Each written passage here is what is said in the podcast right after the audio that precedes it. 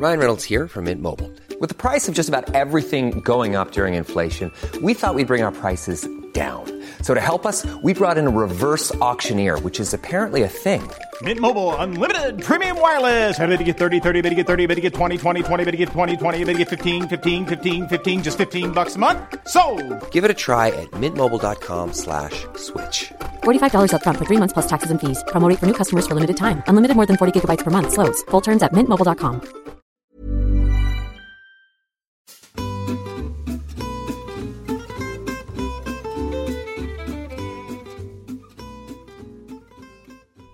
Hello and welcome to Close Reads here on the CiRCE Institute Podcast Network. I am David Kern, and as always on Close Reads, I am joined by Angelina Stanford and Tim McIntosh. How's it going, guys? It's Dave, going it's going good. great. I just I want to tell say you. that our, oh wait, we both just busted into that. I just, "Arr, Tim, you go first. You go first.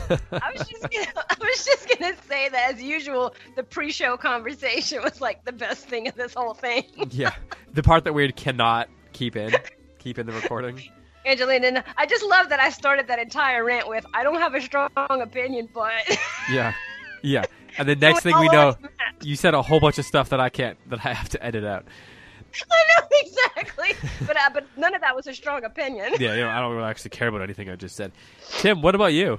What were you gonna say? well, I just wanted to tell everyone that this pro- that this podcast was brought to you by my new refurbished MacBook Pro Oh, 2015. Wait, Mac, come on. What, Right. do- what do you mean? Went Mac? I am Mac. Do you know my last name? Sh- what- Oh, fine. Oh, really, really, really? You gonna go the nepotism route? You playing the nepotism card, I'm playing Macintosh? the nepotism card. I'm throwing down the nepotism card. You know, his name was Steve Jobs, not You- Steve McIntosh. You, the reason he had to go with a Mac for his for the reason this podcast is brought to you by a Mac is because it couldn't possibly be brought to you by a PC. So we're Thank Oh! you. Thank you very much. um wow. I can't wait Okay. until I can't wait until Apple Computers calls and starts wanting to underwrite close reads. Yeah, yeah, I can't- I can't wait month till some- from. I- Right now, you ready? You ready? I can't- So, I updated my PC to Microsoft 10, and it killed it. It now turns off spontaneously by itself during my classes and a few times during this podcast. Interesting. So, if Mac David, would love to convert me, now would be the time because I totally need a new computer. David, have you ever had that problem on a Macintosh? not not a, not a, not a single time. Honey, I haven't either. But- uh, anyway, Anyway, I Not to can't. mention, Microsoft bullied me for like six months about upgrade, upgrade, upgrade. We're gonna upgrade while you're sleeping, and then boom, they did, and then they broke my computer. Well, And I found out from my students that's happening to them too, by the way. well, I Oh, can't. really? I can't wait till someone who works for Microsoft is listening and that is no longer listening. No, but Right. this is their time to win me over. Like I need a new computer, so you know it's any it's anybody's game. I, I am for sale. I will become such a Mac advocate. Probably not, but may, Well- maybe. Well, we are here. Um, we we are dearly beloved. We are gathered here today to to discuss Greenleaf, uh, one of Flannery O'Connor's stories in the collection. Everything that rises must converge. Uh, but before we do that, we need to we need to cover um, a few things. We need to discuss the Children's Literature Challenge because round one is over as of you know as of the time that we're recording this, and uh, we're on to round two. I think round two will still be going or ending around the time this goes up. So let's talk a little bit about round one quickly. Do you either of you have? Um, I asked you before the show if you had any matchups that you were sad about how they came out, and then any matchups that you were surprised about how they came out. I'll start with the one that I'm sad about. Uh, Okay, which one are you sad about? I'm sad that Swiss Family Robinson defeated Little Britches. Uh, I, I I'm hopeful that that's just because not not enough people have read Little Britches. I'm Um, sure that's true. But uh, Little Britches is incredible, and Swiss Family Robinson's a good classic book. But Little Britches is is an incredible is an incredible. what book, is? so. I've never heard of Little Britches, David. What's I it never about? heard about it until I started homeschooling. So Little Britches was written in the 40s, I want to say 40s or 50s. Now Cindy Rollins is going to kill me if, because she also loves this book, and and she, if I don't get it right, she's probably going to publicly flog me on the next close on the next mason jar. But uh, 1950, 1950. All right, I was close enough, and it's about a little boy who he and his father move west. Um, from oh, shoot the east somewhere. They move to like it's they moved west. I don't remember exactly where it was. I think Colorado. It's based on the author Ralph Moody's childhood, and it, there's a whole Little Britches series, and the first one is called Little Britches. Father and I were ranchers, and it's about their kind of adventures together. Um, and it's it's incredible, especially great for boys. But I've always read that you know even girls like it. It's just an incredible book. Mm. Um, Swiss Family Robinson's a good book though, but I, I, bet that a lot of people think of Swiss Family Robinson because they think of that movie from like the '60s, which was a good movie. I watched that a lot when I was a kid. Or the ride in Disneyland. Yeah, that's how I know yeah. it. I mean, I've never read the book. I read the classic comic book, but I've never read the book. Yeah, yeah. Uh, and then the one I'm surprised about is that The Wizard of Oz beat Pinocchio by that surprised you know, me too. 400 votes, almost 400 votes. Wow. Yeah, I was really surprised by that. Which I'm guessing. I mean, Pinocchio is a weird book. It um, is weird, but so's the Wizard of Oz. Yeah, and um, are people just voting off the movie? You think?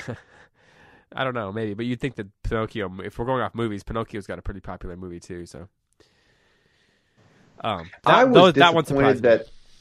That the wind in the willows and where the red fern grows was got a matchup in the first round. That was just that was heartbreaking, David. That was heartbreaking. Neither one of those books should be out after the first round. Yeah, I mean that's there's a lot of complaints about that. I mean that's just the nature of the beast, you know. And we, um, of course, yeah, we we it's quote unquote random. I don't believe that for a second, by the way. no, they're randomized. It's. I think you and Matt Bianco and Graham are just back there, like I don't know, smoking cigars and being like, "Oh, this is gonna cause trouble," like no. rubbing your hands together okay. in glee. So the one thing, the one thing we never do is match books up because they're going solely because the matchups are going to be juicy and cause consternation. What we do is we do create tiers based on like legacy, um, this the iconic status, things like that. Um, and then we kind of sort of seed them, but then we so we create categories and then we randomize the matchups out of those parameters. So Wind in the Willows and Where the Red Fern Grows is I mean it's randomized. Um, Winnie the Pooh or uh, Winnie the Pooh up against um, A Wrinkle in Time was randomized. That was a hard one. That was a hard one. Um, so no, there. I mean, there's there are parameters, but within those parameters, they're randomized. Charlotte's Web versus Anne of Green Gables was the one that got a lot of discussion on Facebook because of certain people. But um, I don't know what you're talking about. Yeah, I don't. Yeah, I, I must be thinking of something else. Uh, but but um, that it was. I mean, it was randomized. Um, and you know, one of them kind of ran away with the ran away with it. So um, that was pretty unan- not unanimous, but you know, pretty uh, pretty um, solid there. Uh, Angelina, do you have any thoughts on this? What what are your what's your response to round one? Um, well, you know, I was saying before we, we started the show that I, I, sort of wonder if because I didn't read these books as a kid, I don't feel the strong emotional attachment to them that a lot yeah, of people the nostalgia. do. Like, a lot of people are, yeah, exactly. A lot of people talking about, oh, it's formative or this and that. I mean, honestly, I, I the only ones I read sort of as a, I read The Hobbit in the eighth grade, and I read A Wrinkle in Time in the eighth grade, and I think that's it. I think everything else I read as an adult. Um, yeah, I think that's right. So, yeah, so I don't have super strong feelings about them. Um, I I'm disappointed that A Wrinkle in Time lost to Winnie the Pooh. Um, and part of it is just because nothing about the world of Winnie the Pooh has ever interested me in the least. I have never understood people's interest or obsession with those characters. Have you read world. the books? I couldn't finish it. Really? See the ending of the but book. I loved. Okay. I loved A Wrinkle in Time. I like. I just. I don't like these kind of dopey characters, you know, that just kind of like fall fall around and then like stuff just happens around them and it's like, oh, look at this mess I made and it all worked out. I just I can't stand those characters. Okay, hold on a second. Everybody who's listening right now, vote Winnie the Pooh the rest of the way right. because we are going to discuss the winning book. We're going to discuss the winning book on the next close reads. That's the next book we're going to talk about. And that would and Angelina, worth... Angelina has no idea what she's talking about right now. I do that, not doubt that for a second. Because that I is rarely know what I'm talking about. Two things. That is not That's what not... happens in Winnie the Pooh. And second of all, the ending to Winnie the Pooh is one of the three or four best endings of any children's book ever. Any ever. All right. And I didn't read that far. Okay. Yeah. The ending is incredible. I've read it multiple times to my kids, and every time I, I want to start over at the beginning again because of the ending. Oh, that's great. Hey, um, one thing about A Wrinkle in Time. I just gotta. I just. I think our readers will be interested in this. A Wrinkle in Time, written by Madeleine L'Engle. Yep. I had a friend. I'm gonna keep her name out of it. Just I, I don't know. L'Engle. No, no. My friend was hired by Madeleine L'Engle to tend to Madeleine L'Engle's library in Manhattan, her private library Oh, in wow. Manhattan. Okay. Now I just want somebody you guys get a job like I that? know. I can't remember how she got the job. She applied for it. She interviewed for it with Madeleine L'Engle. Um, Madeleine L'Engle had this library in kind of like the third floor of this beautiful old church in Manhattan. My friend was living in Harlem at the time. She took care of her library. Now, I just want you to create in your mind what the perfect, what your perfect library would look like. You know, Oh yes. Uh-huh. like your I- own private personal library. I'm just there. picture it. Now, I just want you to describe it because what you're going to describe is what Madeleine L'Engle's library You're telling me she's got the multi-story and the ladder that slides around. Oh yes, oh yes. Oh what my else gosh. do you have in your perfect library? Oh, books, great oh. lighting, good chairs. Okay, what does okay? What do the chairs look like? That's a great. Oh man, what they're like these oversized leather chairs that you can sit in and just like die. They're so comfortable. Would you accept red velvet for the? Oh pa- yes, yes I Of course would. you would, and that's what my girl had. What? Was Oh there my- a fireplace in there? Although I'm not sure that's good for the books. It's probably not good for the books. I don't know. Everything was like this deep cherry stain or mahogany. I can't remember. I mean, you know, like just this It would be like going into church for real. oh, it's it felt like it. It felt like an absolutely sacred space. It was This stunning. A Manhattan apartment. Stunning. No, and in a church. It was in a church. Making What? it better. It was even better. It was in a church. Jim, I don't see my dreams are too small. I don't even know how to imagine that kind of life. Ugh, this is why I'm never gonna make any money. It would be totally lost on me. Because you'd you'd splurge it all on a like attic library in an would old It not occur to me to purchase a church and renovate it into my dream library. I think. Oh no, hold on. No, the church just the church just let her use the space, or maybe she paid a little rent or something like that. She didn't. She didn't buy the church. Uh, She just had set up like in an upper floor of this church. what? Oh, I mean, and like the, the church, the church decor itself was gorgeous. A, a crisp fall day, red and orange leaves cascading to the ground as Madeleine L'Engle and her library assistant enjoined friends in their perfect red crushed velvet seated library. Okay, so I'm turning this into the next AMC drama series. I might be the only one who watches it. That basically, nothing's gonna library. happen. It's just gonna be like you know a one one camera shot, long shot, person walking around in the library acting drunk. You know, that's I would watch that. Actually, it's probably just a YouTube show, and then you can like move the camera 360 around to see everything. Ooh, let me zoom in on that. I totally want to know later how it was organized. Okay. Okay, Okay. so- Sorry, okay. Dave, we have derailed the show, but Angelina's Absolutely we excited have. about books. Okay. I Sorry, was- David. I was gonna say, I, I was telling you guys beforehand, I'm feeling a little under the weather, and I just don't know if I have the energy to keep up with this. Um, right, we're gonna have to self-regulate. it's like it's like my it's like my children. Um, okay, I know so it's bad. So, so can I say another controversial statement, or, or is my turn over? I mean, you might as well.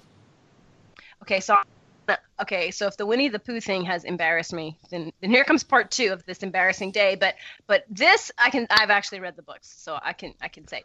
So despite my great love of fairy stories, despite my despite my great love for the Celts, I'm not crazy about George MacDonald. There, I said it on the air, Whoa. Whoa. right? Like I Like appreciate the courage. I try so hard to like him, y'all. Like I get it. I know he's influential. I know he's important. Maybe I needed to read him as a kid. I did not enjoy The Princess and the Goblin. God knows I tried. Mm.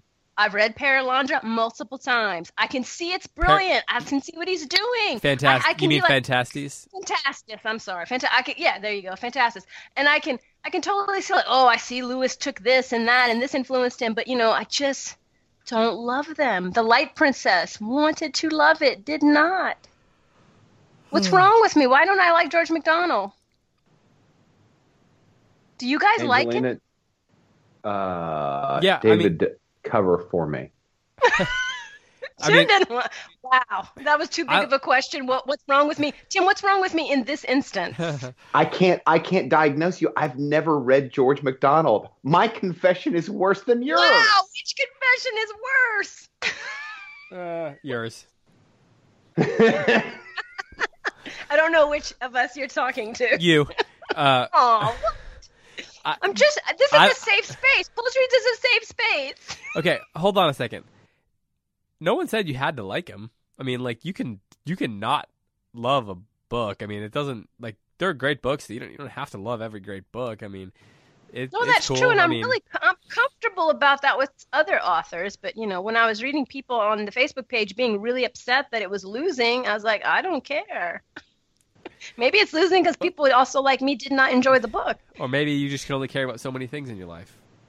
mm-hmm. Mm-hmm. Hey, speaking of things we care about, let's talk about the second round real quick. Okay. Since this is going to go up after people have already been voted in round two, probably, let's quickly go through these matchups. Okay, The Hobbit versus King Arthur and the Knights of the Round Table. Which are you picking? I hate that that's a choice, but The Hobbit. Ditto. Okay. This the next one is the harder choice Pooh- for me. Winnie the Pooh or The Voyage of the Dawn Treader? Uh, Well, I think we know which way I'm going. Go ahead, Tim. Winnie the Pooh, obviously. I'm David, you're going- not gonna I'm say? going poo. I have to think about that one for a while. I mean, The Voyage of the Dawn believe Treader is my of the favorite Dawn Narnia Treader's book. going to end up against Hobbit. That's going to be tough. It's also my favorite Narnia book. Okay, Lion, the Witch, and the Wardrobe or Swiss Family Robinson. Find the witch in the wardrobe. Come on. Okay. Come on. Yeah, Lion, the Witch, and the Wardrobe. Anne of Green Gables or The Wizard of Oz. Yeah, I'm I'm going to protest vote against Anne of Green Gables every single time. It doesn't even matter. You could put it up against Twilight. I'd vote for Twilight. We, we are we already oh my gosh, I love it. I'm gonna. I don't have that built-in animosity toward Anne. I don't know where She it's coming. flew too close to the sun in the last voting. That's all I'm saying. Oh, I see. Well, I'm gonna vote. I'm gonna vote for her because yeah, Wizard of Oz. Hmm. Because you're not petty. Uh, Little House on the That's Prairie. not bad. Wow. Little House on the Prairie and Farmer Boy, which are obviously from the same series. Yeah, I don't have an opinion on that. Yeah, me neither. I, I don't have an opinion. I've never read Farmer Boy. Oh, Farmer Boy's amazing. I vote Farmer Boy.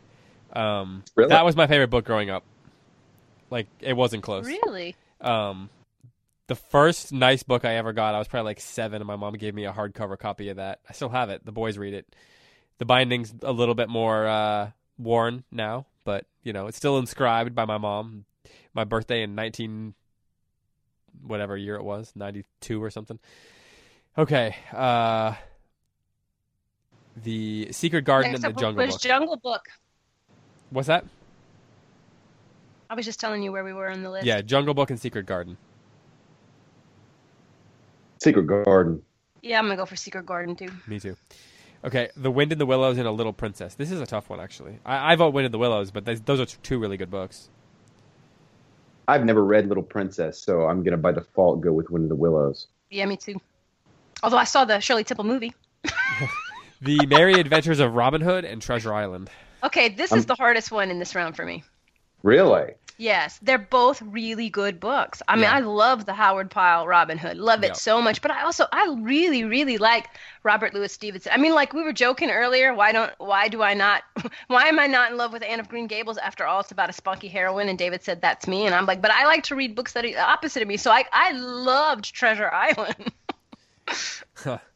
Yeah, I mean Treasure Island is it's one of those like classic child boys books, like of one of They're the all so, and and they're similar genres too. You know, they're Yeah. kind of like boys' adventure stories, and although Robin Hood's a little more on the mythic side, but oh, Yeah. I don't know. That's going to cause me a lot of trouble. That, that's the most troubling matchup for this round for me. right now, Robin Hood's beating Treasure Island by nine votes as of this, you know, recording. Ooh. Um, and I'm a little surprised by that. Like I thought Treasure Island might win that one. I mean, it still might, but I, early on it's losing. All right. Well, that was a quick recap. Um, hold on. That was a long recap of As uh, quick as we're able to do things around here. yeah. of uh, of the Children's Literature Challenge. Head over to uh, the Facebook page or to our website and make sure you cast your vote in round two of that, and then on to round three, the final eight, which will begin on Monday, I believe. Um, thanks to everyone who's been participating and talking and conversating. Tell a friend. Um, and speaking of tell a friend, we would love it if you could tell a friend about this podcast. If you could let Especially them know. if they work for Apple or Microsoft. if if you could tell a friend, let them know where to subscribe. That would help us out a lot. Um, and of course, as always, please leave a review, uh, either written or just a starred review. Both of those things are really helpful. So if you're listening in your in your on your uh, iPhone or your iPod or iPad or whatever it is, and you're in the podcasting app, you can just swipe that image and you can tap the star button. Um, and if you think we're a five star, give us five. If you think we're a one star, give us one, and then don't come back next time because it doesn't sound like it's worth your time. Um, but uh, yeah, keep, keep, that kind of criticism to yourself. We're fragile over here. Oh, we don't mind the criticism, but I don't know why you're still listening if we're that bad. Um, but uh, anyway, so let's let's talk Flannery O'Connor now. We are here to do that. To, oh yeah, this was so good. To talk about Flannery O'Connor, um, we're here to talk about Greenleaf, and I said previously that Greenleaf is the story that I like to begin with when I oh, teach I it. Um, and so what I want to do is I want to start with each of you what what I would do with this, my students in my class when I teach high schoolers is I would start with the uh, that whole favorite passages thing, um, just because it's a great way to start conversation. So let's if you could each just grab a paragraph or or a section that it was especially I don't know stood out to you. We'll just say that if it, that stood out to you, um, and read that and share that with us, then that would be a great way to start. So, uh, Angelina, I will let you go first because you were clearing your throat first. All right, I guess I'm one, two, ooh, three, four, five, six pages in. Um, when Mrs. May goes, or she's, I guess she's remembering. She's remembering the first time she met Mrs. Greenleaf. What's the first paragraph? The first line. Uh, of the page. No, no, no. Like the first, the first. Out of, of nowhere, and out of nowhere, a guttural, agonized voice cried, "Jesus." Oh yeah, okay. Okay. Out of nowhere, a guttural, agonized voice groaned, "Jesus, Jesus." And the second time, it came again with a terrible urgency, "Jesus, Jesus." Mrs. May stopped still, one hand lifted to her throat. The sound was so piercing that she felt as if some violent, unleashed force had broken out of the ground and was charging toward her. Her second thought was more reasonable. Somebody had been hurt on the place and would sue her for everything she had. She had no insurance. She rushed forward, and turning a bend in the path, she saw Mrs. Greenleaf sprawled on her hands and knees off the side of the road, her head down. Okay, skipping down to Mrs. Way winced. Mrs. Mrs. May winced. Mrs. May winced. She thought the word Jesus should be kept inside the church building like other words inside the bedroom. She was a good Christian. She was a good Christian woman with a large respect for religion, though she did not, of course, believe any of it was true. okay, so um, well, uh, why why did that passage in particular stand out to you? Um, because I think the driving metaphor of the story is that the bull is the Christ figure, and it's super foreshadowed both what is going to happen to her at the end and that he's the Christ figure. And I thought it was just most explicit here that, you know, she hears Jesus and then she reaches for her throat as if some violent un- unleashed force mm. had come on her because Jesus is the violent unleashed force and that's going to be the bull. And then mm. at the end there when she makes the connection between the church and the bedroom, which that's been the other that's been the other controlling metaphor is that the bull is is Christ who is the pursuing lover. So the bull is under the in, he's in the moonlight under her window.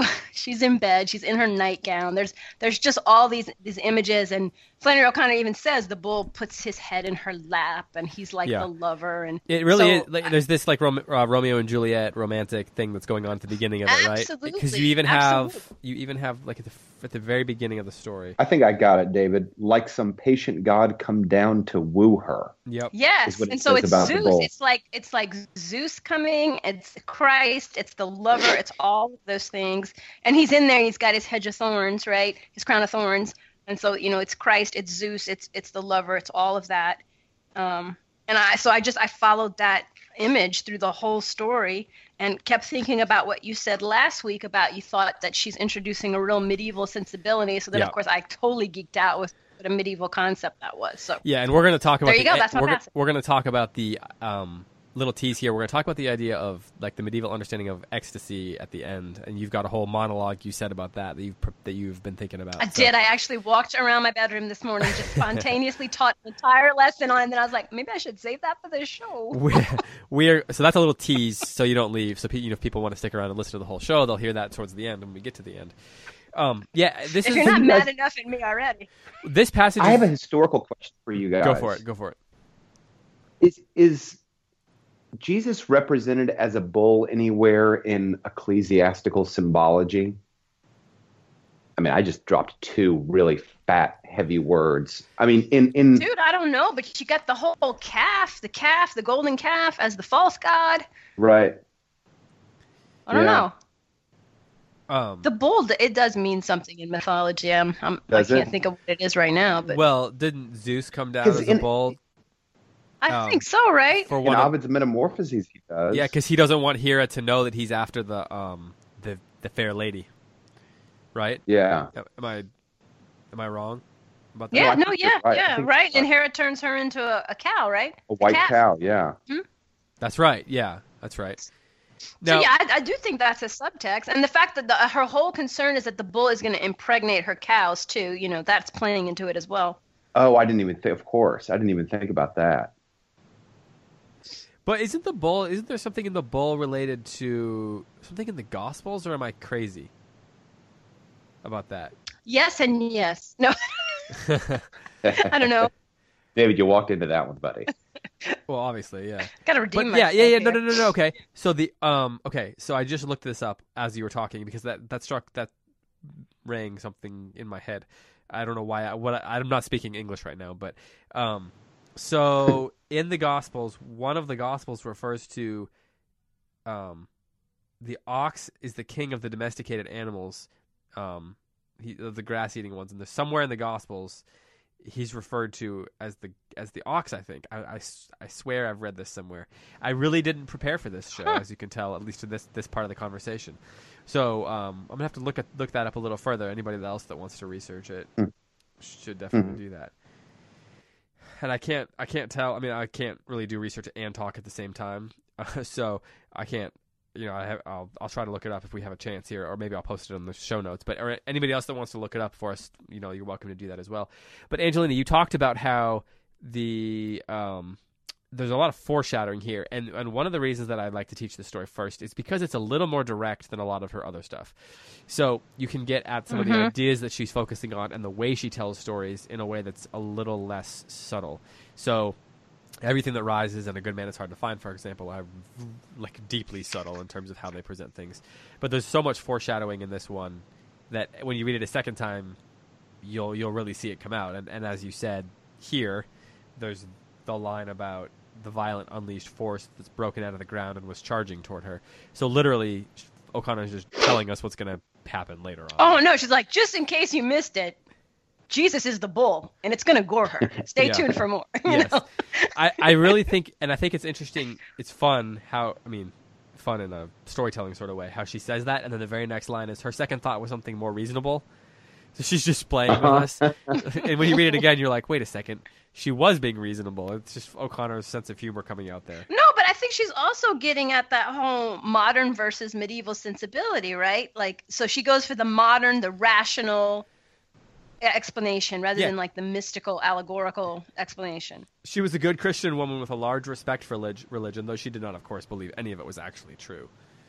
And that's the same thing, especially when you consider the time that this was written. You know, this is the time when there's the great debate in the Protestant church about, you know, liberalism versus the more conservative mm-hmm, traditional mm-hmm, mm-hmm. theology. And you have, you know, uh, different uh, seminaries breaking off and denominations breaking off over all these different theological issues, right? You know, deciding that the, oh, this seminary is too liberal and so they break off and have a more conservative one. So, so, I mean, she's really making a comment that's very, very true for that time about this sort of respectable religion, but nobody, I mean, no one really you know, it makes us nice and respectable to go to church, but no one, no one really believes that stuff. And do you guys think that that's the reason that her boys are the way that they are, and the way that, and does it explain also that something about Mrs. Greenleaf's genuine belief explains why her boys kind of turn out pretty well?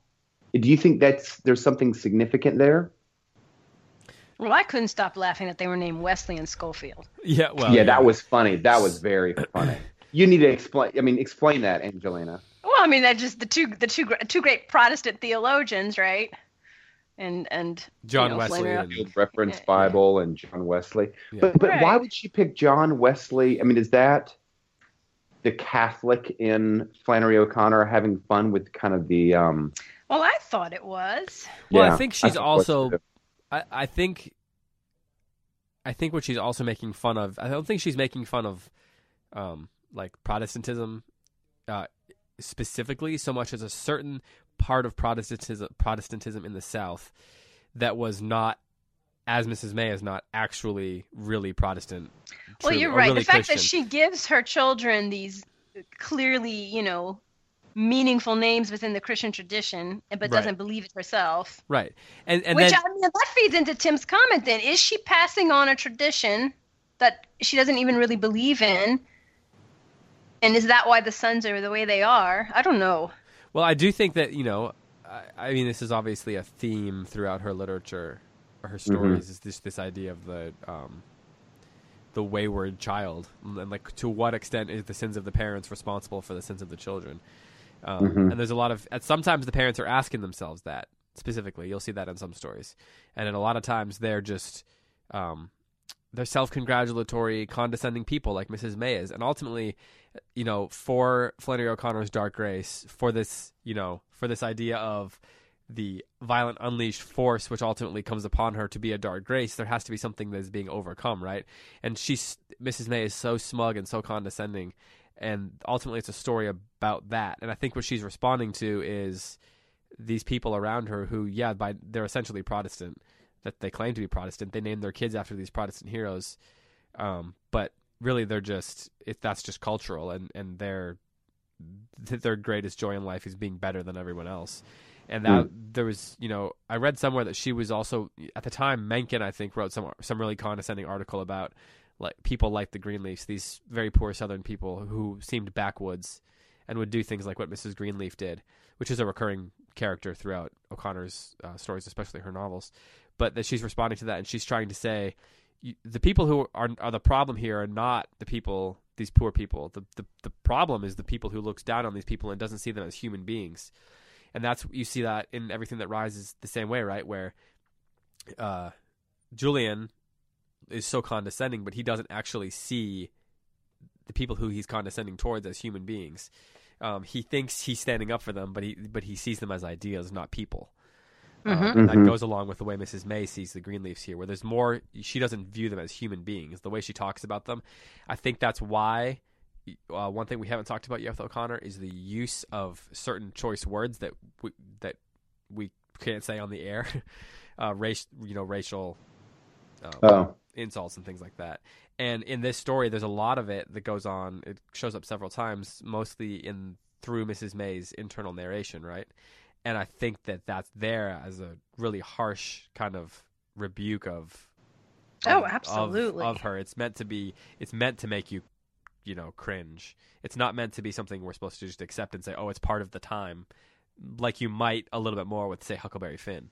I was just right. thinking that this is not the way Mark Twain uses it. This is when Flannery O'Connor has a character use that word, that character is always going to be condemned, always. Hmm. I, I but in this story guys, too, I was. Oh, I'm sorry. Go ahead, Tim. No, no, you go ahead, Angelina. In this story too. Well, I was just, I was just thinking that Mrs. I don't know if Mrs. May is a racist as much as she's just a classist, right? She seems to put yeah. the the poor blacks in the same category with the poor whites. They're all it's all just they're all just trash. They're subhuman. Right. They're just but she's threatened by them, and that's clear in the story as well. She's threatened by the upward mobility of the Greenleaf.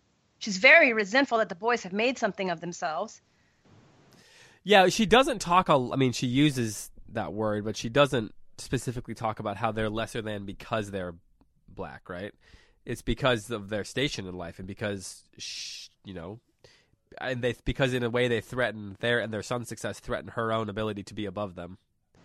Which certainly she... is race related but also probably just as um, at fault for much of what's many of the challenges in the South is class class differences as much as race issues. Well, maybe not as much. I don't want to overstep right. that. and well, that, and, and and we and we have another familiar character here. You know, this is another woman who's come down in the world, right? She's right. and and it, it makes me think of uh, the Harper Lee story we read, where she she makes the she what was the name of that book? The Watchman something. Oh gosh, the Go Set a Watchman. Oh, Go Set yes, yeah. thank you. That she she makes the point in there that it's it's it's whites that are kind of low on the social chain who are going to be the most digging in their heels against you know the white trash and the black people because they're threatened. Their place in the society is very threatened. They have to um, constantly um, make sure someone's beneath them. The, to flash forward to the second to last story that we'll read as part of this collection this is uh, a key plot point in revelation. Mm-hmm. um, that's my favorite Mrs. Turpin, she has a vision at the end, and so much of that vision is about where she is, or really kind of is not, in the actual like kingdom of heaven. She has this vision of where she belongs in society's structures, but when she has the vision that seems to be given to her by God, she's not where she thinks she is, and everybody else is not where she put them so it, it's just another recurring theme in Flannery O'Connor's this the, the kind of upside down kingdom part of Flannery O'Connor. Hey y'all, so I was talking about the ox thing, right? And symbolizing related oh, yeah. to the Gospels. I found What'd it. What'd you find? Okay, so um, Luke the Evangelist is symbolized by a winged ox or a bull, which is a figure of sacrifice, service, and strength. That part oh. is according to Wikipedia. So the ox also signifies that Christians should be prepared to sacrifice themselves in following Christ. And because the ox was a sacrificial animal, well, we presume is that right? A service, a work animal, I suppose, things like that. Oh, okay, okay. Uh, I, now that's just a quick summary that I found. I haven't, you know, I'm sitting here talking to you guys ostensibly, so um, I had that's that was just a quick search. So if anybody else wants to do some more research, no, but that, that's interesting because that means when when the bull gores her, that it's also in a sense symbolically that she dies into herself. And the other thing is, the bull ultimately dies, right? I mean, yes. the man. The, that's when he finally shoots it, right? When it, it mm-hmm. he he wasn't going to shoot it. He didn't really want to. And then when it kills her, it finally he finally does. And so yeah, and and since the opening paragraph, she's been worried that the green leaves were going to undo her. Yeah. And they yeah. do. They do. So I mean it's operating on many, many levels. Yeah. Yeah. Hey, um I, I do love that idea of that you mentioned of uh, like the bull kind of romancing her. it's outside the window and it keeps coming back and it keeps coming back. Mm-hmm. It's got this like um, uh, Harriet Vane thing going on with uh, Peter Wimsey where it keeps coming it back. It totally does. It totally does because he's the patient lover. He's pursuing her. And yet, the funny thing is, why why does she hate the bull so much? That is a good question. I mean, she claims that it's eating her plants, right? But it's going to impregnate her her cows. Yeah, and she and he's just a scrub bull. There's something inferior about the bull. He's going to yeah. like pollute the bloodline she's upset too that no one takes her being upset seriously. Yeah. You know, the, well, that's true. That's a yeah, that's very true. Hey Tim, do you have a favorite passage? Yeah, I mean, the, I had chosen the same passage as Angelina, um, but so I'll read another one that's a little bit kind of funny. It's a little bit more comic relief than it's something serious. Um, so the next page after the place where, or probably two pages after Angelina stopped reading, is a description of uh, Miss May's two sons. Scofield only exasperated her during beyond endurance, but Wesley caused her real anxiety. He was thin and nervous and bald, and being an intellectual was a terrible strain on his disposition. she doubted if he would marry until she died, but she was certain that then the wrong woman would get him. Nice girls didn't like Scofield, but Wesley didn't like nice girls. He didn't like anything. He drove 20 miles every day to the university where he taught and 20 miles back every night, but he said he hated the 20 mile drive and he hated the second rate university and he hated the morons who attended it. He hated the country and he hated the life he lived. He hated living with his mother and his idiot brother and he hated hearing about the damn dairy and the damn help and the damn broken machinery. But in spite of all he said, he never made any move to leave. He talked about Paris and Rome, but he never even went to Atlanta. Hey, keep now she. Oh, I'm sorry. Go ahead. Well, uh, the passage that I wanted to talk about is the one immediately after that. Oh yeah. So um, there. I'll go ahead and just read that then. Do it. Um, you'd go to these places and you'd get sick. Mrs. Mace would say, "Who in Paris is going to see that you get a salt-free diet? And who do you think if you and do you think if you married one of those odd numbers you take out that she would cook a salt-free diet for you? No, indeed, she would not." When she took this line, Wesley would turn himself roughly around in his chair and ignore her. Once, when she had kept it up too long, he had snarled, Well, why don't you do something practical, woman? Why don't you pray for me like Mrs. Greenleaf would? I don't like to hear you make jokes about religion, she had said. If you would go to church, you would meet some nice girls. But it was impossible to tell them anything. So this really struck me this, this time in a way that it hadn't in previous readings because she badgers him and badgers him until the point where he finally kind of responds, right? He normally would turn himself away and ignore her, but when she kept it up too long, he snarls, Why don't you do something practical? Why don't you pray mm-hmm. for me? And the interesting thing is that he is equating practicality with prayer, and in a sense, maybe he's joking and being kind of. Um, I mean, he's just snide. snide about it. Yeah, snarly. But, oh, you know, I think the, that juxtaposition there is very clearly purposeful by O'Connor because then she says, I don't like to hear you make jokes about religion. You should go to church to meet nice girls. And so he says, Why don't you pray for me? And she says, Don't make jokes. So it's almost like her son is pleading for her to pray for him. And the fact and then that she O'Connor makes, she says it's a any... joke. Yeah, and O'Connor does not say that Wesley said that. There's no indication that he was making a joke, even though it would fit his character for it to be a joke. Right. It's notable that O'Connor doesn't say. That's a great point. There's no tone. There's no description of his. There's tone. no tone. Yeah, there's no tone. There's no gesture of irony or sarcasm, I should say. It it does say snarled, but snarled is only an indication of like frustration. That he really. said it to hurt her, right? Yeah. What it, yeah. You know, and and that and that so she flips that by saying it's a joke, and then and then for her, church is a place where you go to meet nice girls, right? Mm-hmm. Right, right, right, right. It's like I mean, Kiwanis Club.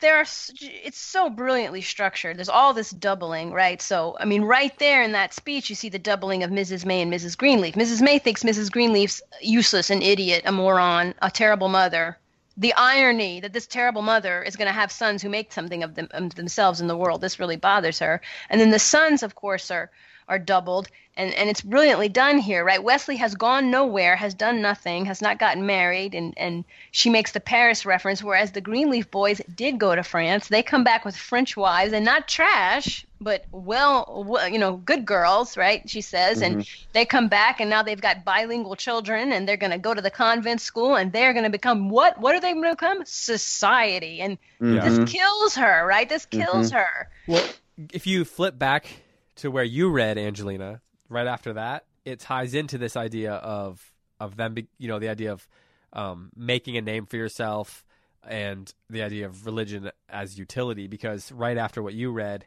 um, it says Mrs. May stood bent forward, her mouth open, and her stick raised off the ground as if she were not sure what she wanted to strike it. Oh, Jesus, stab me in the heart, Miss Greenleaf shrieked. Jesus, stab me in the heart. And she fell back flat on the dirt, a huge human mound, her legs and arms spread out as if she were trying to wrap them around the earth. Super interesting image there, by the way. Mm-hmm. Then it says Mrs. May felt as furious and helpless as if she had been insulted by a child, which, again, that tells us a lot about her. When a yeah. child insults her, she gets furious, right? Jesus, she said, drawing herself back, would be ashamed of you. He would tell you to get up from there this instant and go wash your children's clothes. And she had turned and walked off as fast as she could. And this is such a Mary Martha moment, right? Mm-hmm. So, um, she's Martha, right? She's saying, you know, stop, stop asking Jesus to stab you in the heart. Like, m- you know, Mary's after something, some kind of ex- like something experiential, shall we say?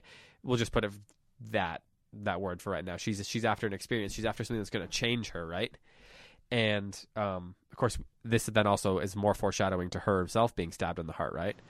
Mm-hmm. Um, and uh, she says, you know, Jesus would be ashamed of you because you can't wash your kids' clothes, um, but you can come out here and pray. And then you come to this other part later on where she's basically making a mockery out of prayer. She's jo- she thinks he's joking when she's talking about prayer, um, and the church being utility and all that. And so for her, there's this there's this relationship between religion and utility that mm-hmm. that is similar to this idea of it's it helps you it helps you make a name for yourself.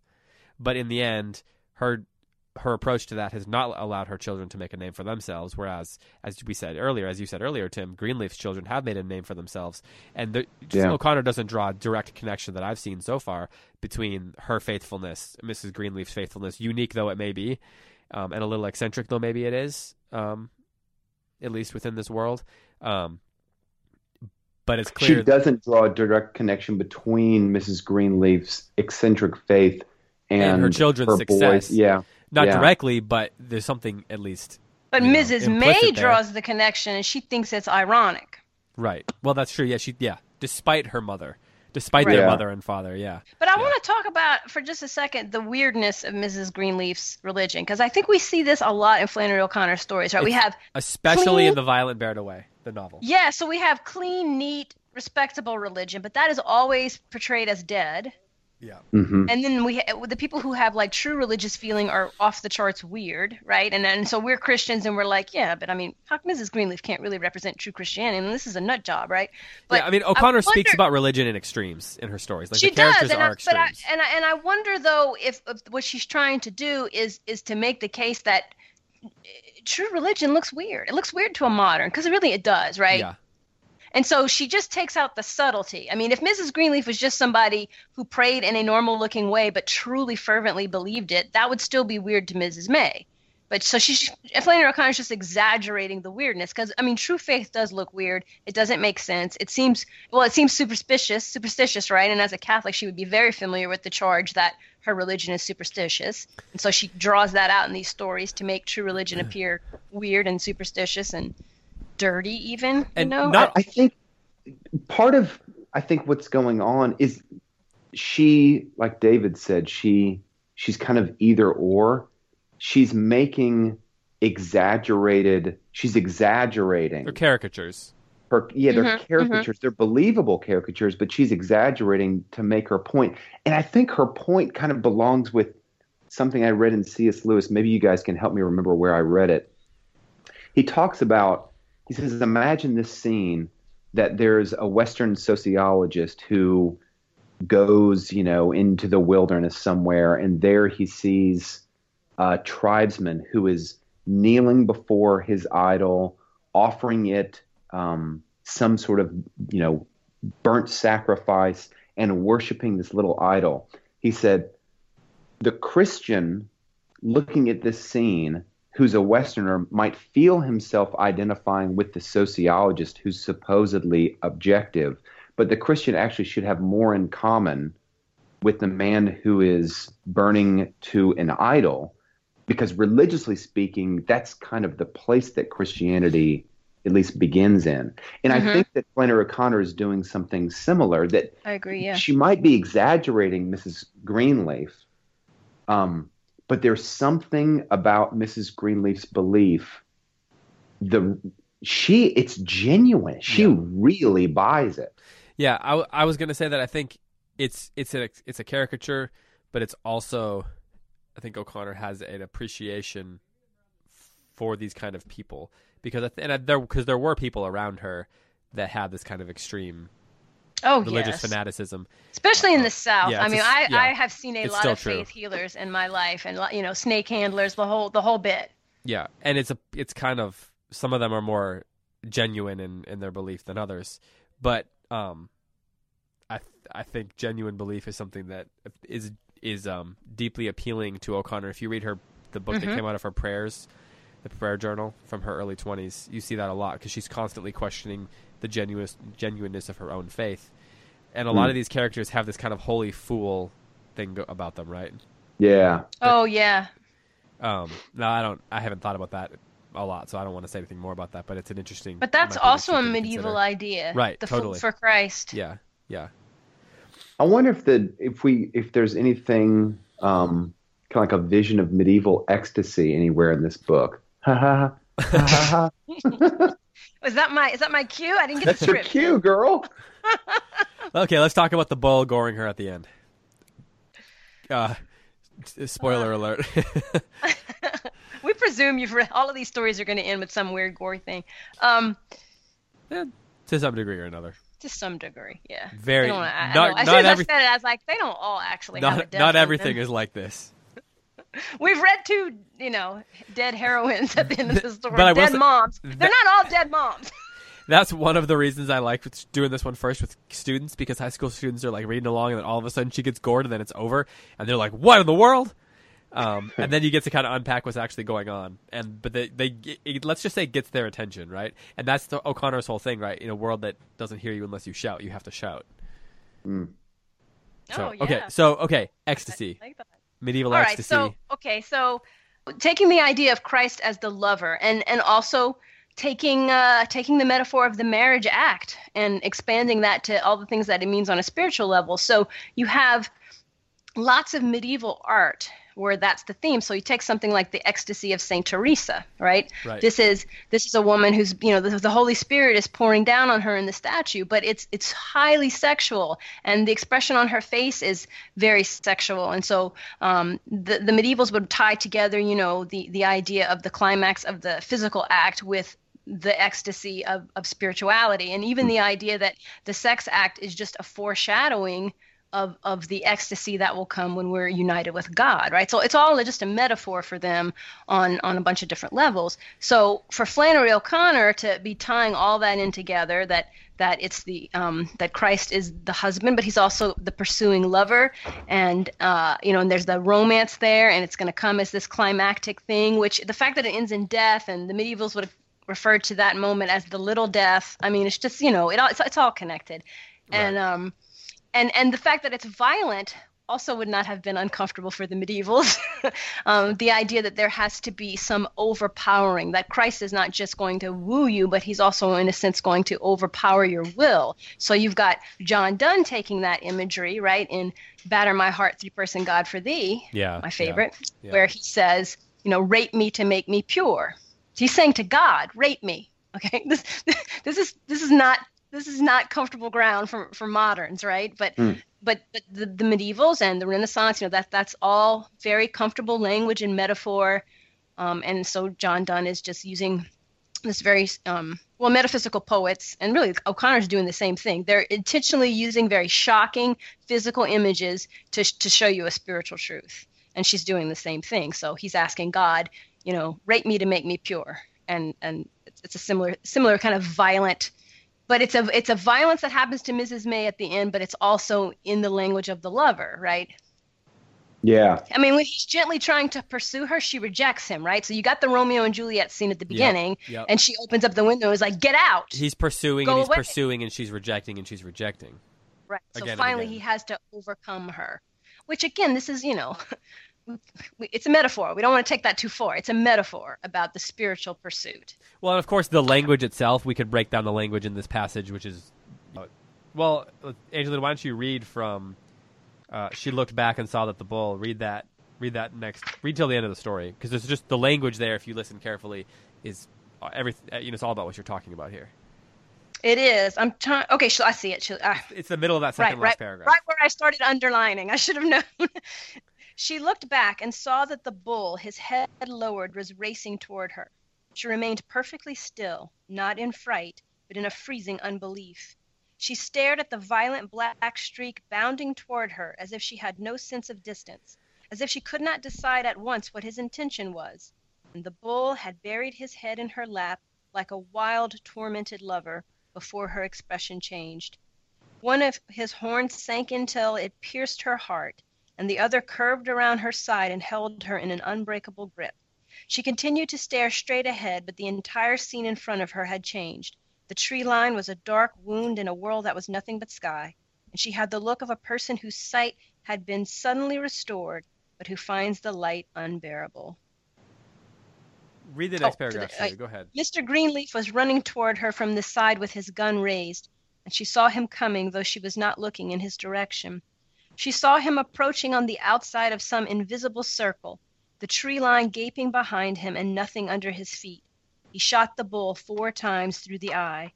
She did not hear the shots, but she felt the quake in the huge body as it sank, pulling her forward on its head, so that she seemed, when Mr. Greenleaf reached her, to be bent over, whispering some last discovery into the animal's ear. So so much of it. There's so much of this this language. The, I noticed um, this time that I didn't notice last time. The, that she remained perfectly still, not in fright, but in a freezing Mhm. unbelief. Right at that moment, the freezing unbelief is really, really interesting. Well, yeah, because I mean that shows that this we're talking about a spiritual metaphor here. That her, you know, she can't. Her unbelief is her issue. It's been her issue all along, right? Yeah. So the whole part where the, the obviously says like a wild tormented lover, but then the idea of being wrapped around, you know, it's like hmm one's horns around her side while one's in her heart, an unbreakable grip. And Um, even being pierced in the heart. I mean, there's a lot of mythological overtones to that, right? Cupid pierces you through the heart. That's how you fall Yeah. in love. right, yep, One of my students, right before I started this podcast, was talking to me about uh, one of O'Connor's early stories and uh, the barber. So I think it's the second one in the collected, in the complete stories. And he said, Do you think that that's how God actually operates? Does grace always have to be violent? And I don't think that he meant physically violent. I think he would, you know, we would probably all recognize that no, it doesn't necessarily. But I thought that that question was really compelling, and maybe in subsequent um, podcasts we can discuss this wh- whether or not God's grace does tend to be violent. You know, I love that because while some someone might be uh, very uncomfortable with how violent Flannery O'Connor's stories are, I think we're immune a little bit because we're so familiar with the scriptures to how violent that language is, right? Mm. We have to die and be born again. We have to be crucified with Christ. Be crucified with Christ. That's violent. Yeah, That's the most violent thing there was in the ancient world. And God's saying, "Hey, man, you, you're gonna have to be crucified." hmm So, this it's a lot. There's a lot of violent imagery there as well. What do you- Language, I mean. what do you make of the ending where it's where it appears that um, she seemed to be whispering into the animal's ear? I didn't know what to do with that. I mean, it's a it's kind of a romantic. That's what thing, I think. right? I think it's romantic that she's finally responding to her lover, where she's at the beginning, she's telling him to get away, and now she's responding to her lover. She's whispering in his ear. And it's a discovery, some last discovery Right. into the animal's ear. Yeah, yeah. Um, so this is one of those. One thing that's interesting about this story is you could really, I mean, like, if you're talking about with the right group of people, you can get into that the whole the romantic language in some depth and really break down a lot of stuff. And that with with high school kids, I avoided being too directly too directly drawing connections too directly to sexual stuff. oh Um, yeah, I know. but- I feel like in my classes, I'm the queen of euphemisms, man. yeah. Why do high, do high schoolers think about sex? Oh, it's not the high schoolers I'm worried about. It's the angry letters from parents. right, of course. my my kid doesn't know what sex is. They don't all have the, the, all the people who are listening to this with their kids right now are very are very um confused right now. yeah, we might want to put a warning at the front of this one, huh? But uh, I mean, yeah, like the whole scene, right? Just it's it's a very kind of flirtatious, even pose of her body, right? She gets out the car, she's lying against the hood of the car, She's Yep. got her eyes closed. You know, Yep. that's a very flirtatious pose, and The ending has that like, I mean, if if I may, it has that like kind of like post-coital thing going on. yeah, yeah, right. They're in the they're in the lover's embrace. So on the one hand, it like um Well, I was going to Would you say this is the most like does the allegory of this story the way it comes across as allegorical does it diminish the quality of the story compared to her other work that is more subtle? I don't choose this story to teach it first because I think it's the best, but because I think it helps get at what she's doing. Um, Yeah. I maybe maybe that's the wrong decision. Like maybe you should start with a more subtle one and then read a different one. Um, that's no, I actually think that's a right decision. That's why I start with Revelation, because the same idea, right? You, she pulls back the curtain and she lets you see what it is that she's Yes. doing in all of her stories. So I actually think that's a wise choice. Uh, Do you Yeah, think that in agree. this case it diminishes, like it makes it a lesser story than? oh, you know, I'm never going to say an allegory diminishes it. So I think it's pretty clear that I think it's great. I think it's it is the medieval in her, though, right? We've been talking about that for two episodes now. That there's so she, she is very attached to the med- medieval sensibility, and it's clear it's not just in her theology or the way she approaches um, metaphysics, as we talked about last week, but her the way she tells stories as well. like the, the, I mean, look, medieval storytelling sensibility. Oh, absolutely. And that okay. And so one of the marks of a medieval story is it's deliberately weird. That's, right? Yeah, that's true. And and and um, so so one of the ways I like to explain it to my to my class is that um, okay, so moderns have this really almost schizophrenia when it comes to storytelling. On the one hand, we demand this realism in our stories, right? Our movies or whatever. Uh, on the other hand, that's not how we are in our regular life. In our regular life, we run up to our friends and say, wait, you guys got to hear this crazy, weird thing that happened to me today, right? That is how the medievals approach storytelling. For them, what would be the point of telling a story of like I woke up and I had some cereal and, and nothing really happened and then I went to school and it was just a normal day? Like they would be like, what is the point of that story, right? For a medieval, it's all about, hey, listen to this weird thing. So this knight comes in and they chop his head off and he puts it back on. That's crazy, right? You know, that's how medievals told stories. Listen to this weird thing, and that's Flannery O'Connor's stories are all listen to this weird thing.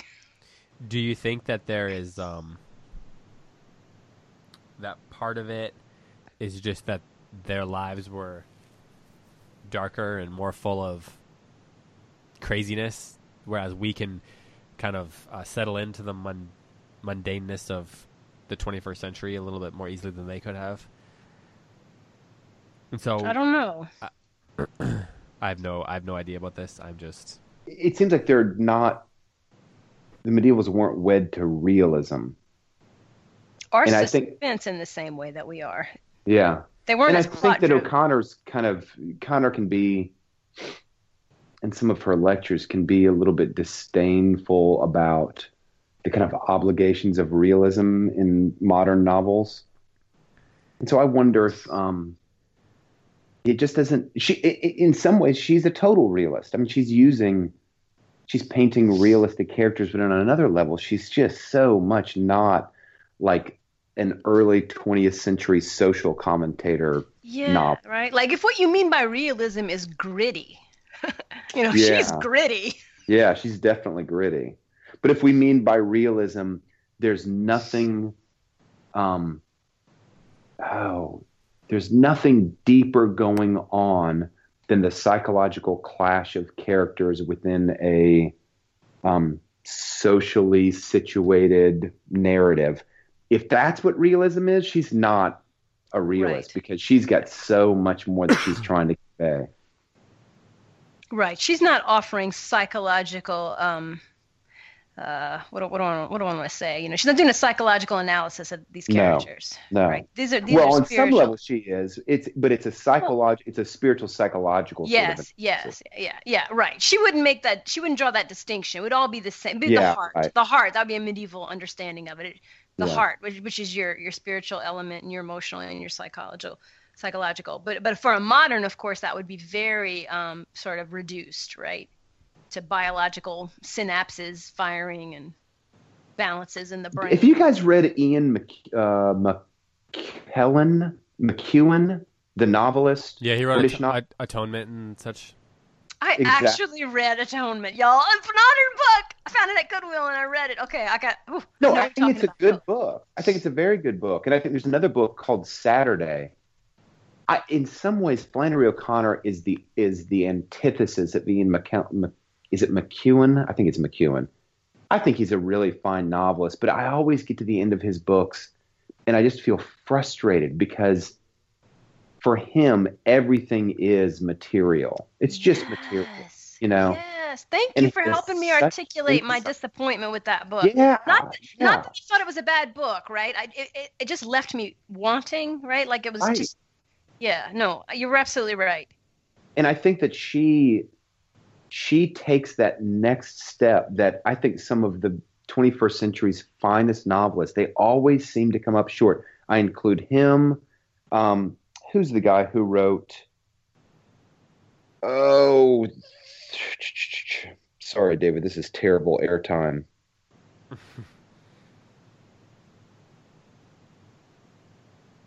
Why can't I remember his name? Um, is it the commitments that he wrote in another book called Freedom? Freedom is the is the huge bestseller. David and I both googling right as you speak. We keep it riveting here on Close Reads. Yeah, here it is. Freedom, a novel by Jonathan. Oh, oh Jonathan, oh, Jonathan Franzen. Franzen. Yeah. yeah. Okay. I think I, th- I think Jonathan Franzen is an absolutely delightful novelist. I mean, he's so good. He has that rare combination of real depth of characters and intriguing ideas, and he also the plots move you forward. You want to keep turning the pages, but I get done and I always just think, oh, there's the spiritual part of it is just neglected. This is a spiritual book that he's trying to write or that he is writing, but his tools prohibit him from ever touching it. And it's what O'Connor does so exceedingly well through a constant allusion to kind of like the mysterious nature of being a human being and how violence breaks through to that mystery that just I think for her, for me, that's why she's we're still talking about her two generations later. And I just wonder if we're not going to be talking about Franzen in two generations because of that lack. Mm-hmm. Mm-hmm. Well, yeah. Hey. Go ahead. Finish that thought. Um, well, I was going to tell a story that I heard um, years ago at well, the very first CiRCE conference I went to, 2008. A guy was giving a talk on T.S. Eliot and told the story of how Russell Kirk was friends with both. Do you know the story? He was friends with both T.S. Eliot and Flannery O'Connor. No. Yeah, and so um, he, so Russell Kirk says, uh, the, they're doing the same thing. T.S. Eliot and Flannery O'Connor are both doing the same thing. They're both fighting modernity and trying to take us back to this, you know, uh, kind of mystical medieval sensibility, right? They're both trying to reclaim the Western tradition against modernity. So he he writes to T.S. Eliot and says, you know, have you heard about this American author Flannery O'Connor? I really feel like you guys are doing the same thing, and I would like to introduce you to. To which T.S. Eliot replies essentially, yeah, I tried to read some of her stuff, but no. T.S. Eliot, not a fan, right? Crazy. That makes me feel better about my George MacDonald thing. yeah, but T.S. Eliot also didn't like Hamlet, remember? Oh, yeah. Yes. Yes. Well, I like Flannery O'Connor more than T.S. Eliot, so, you know, I think we know where I fall on this. Yeah. Well, hey, we're running out of time. We got to wrap this up, but any final thoughts? None from me. Uh, it was interesting to read this story now that I have read quite a bit of Wendell Berry. I felt like I was a little more sympathetic to Mr. Greenleaf because we read so much Burley, hmm. Burley Coulter. Interesting. Yeah, and that's it. That is interesting. I haven't thought about that. that oh, comparison. you didn't make that. You didn't think about that. As soon as I started reading about the way Mr. Greenleaf held himself, and uh, you know, I just I read him a little more mischievous and less of a loser. Yeah. Well, I think that O'Connor doesn't like hide the eccentricities of these characters or even the um, backwoodsness of them, so to speak. Like I don't think she denies that that is true of them, uh, just as Berry doesn't. I don't think about Burley, but at the same time, she doesn't view that as some kind of inherent negative, inherently negative thing, like so many people do. Like she mm-hmm. sees the humanness and the value in that, and that goes that goes a long way. Um, but um, yeah, that's a great thought.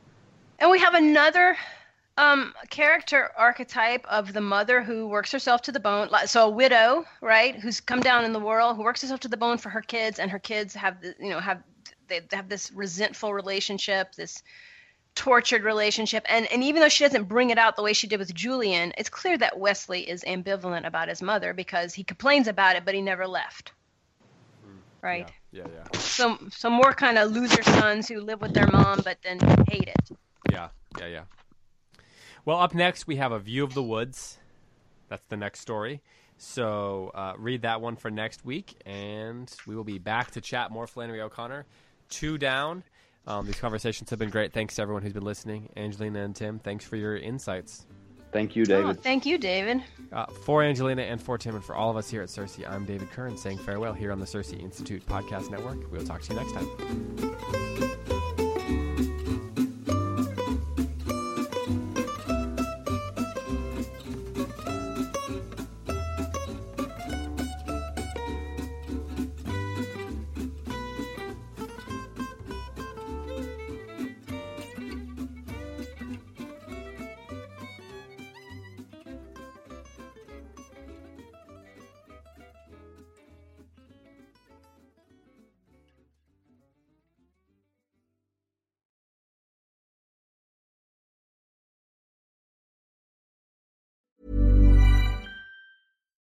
Botox Cosmetic, out of botulinum toxin A, FDA approved for over 20 years. So, talk to your specialist to see if Botox Cosmetic is right for you. For full prescribing information, including boxed warning, visit BotoxCosmetic.com or call 877-351-0300. Remember to ask for Botox Cosmetic by name. To see for yourself and learn more, visit BotoxCosmetic.com. That's BotoxCosmetic.com.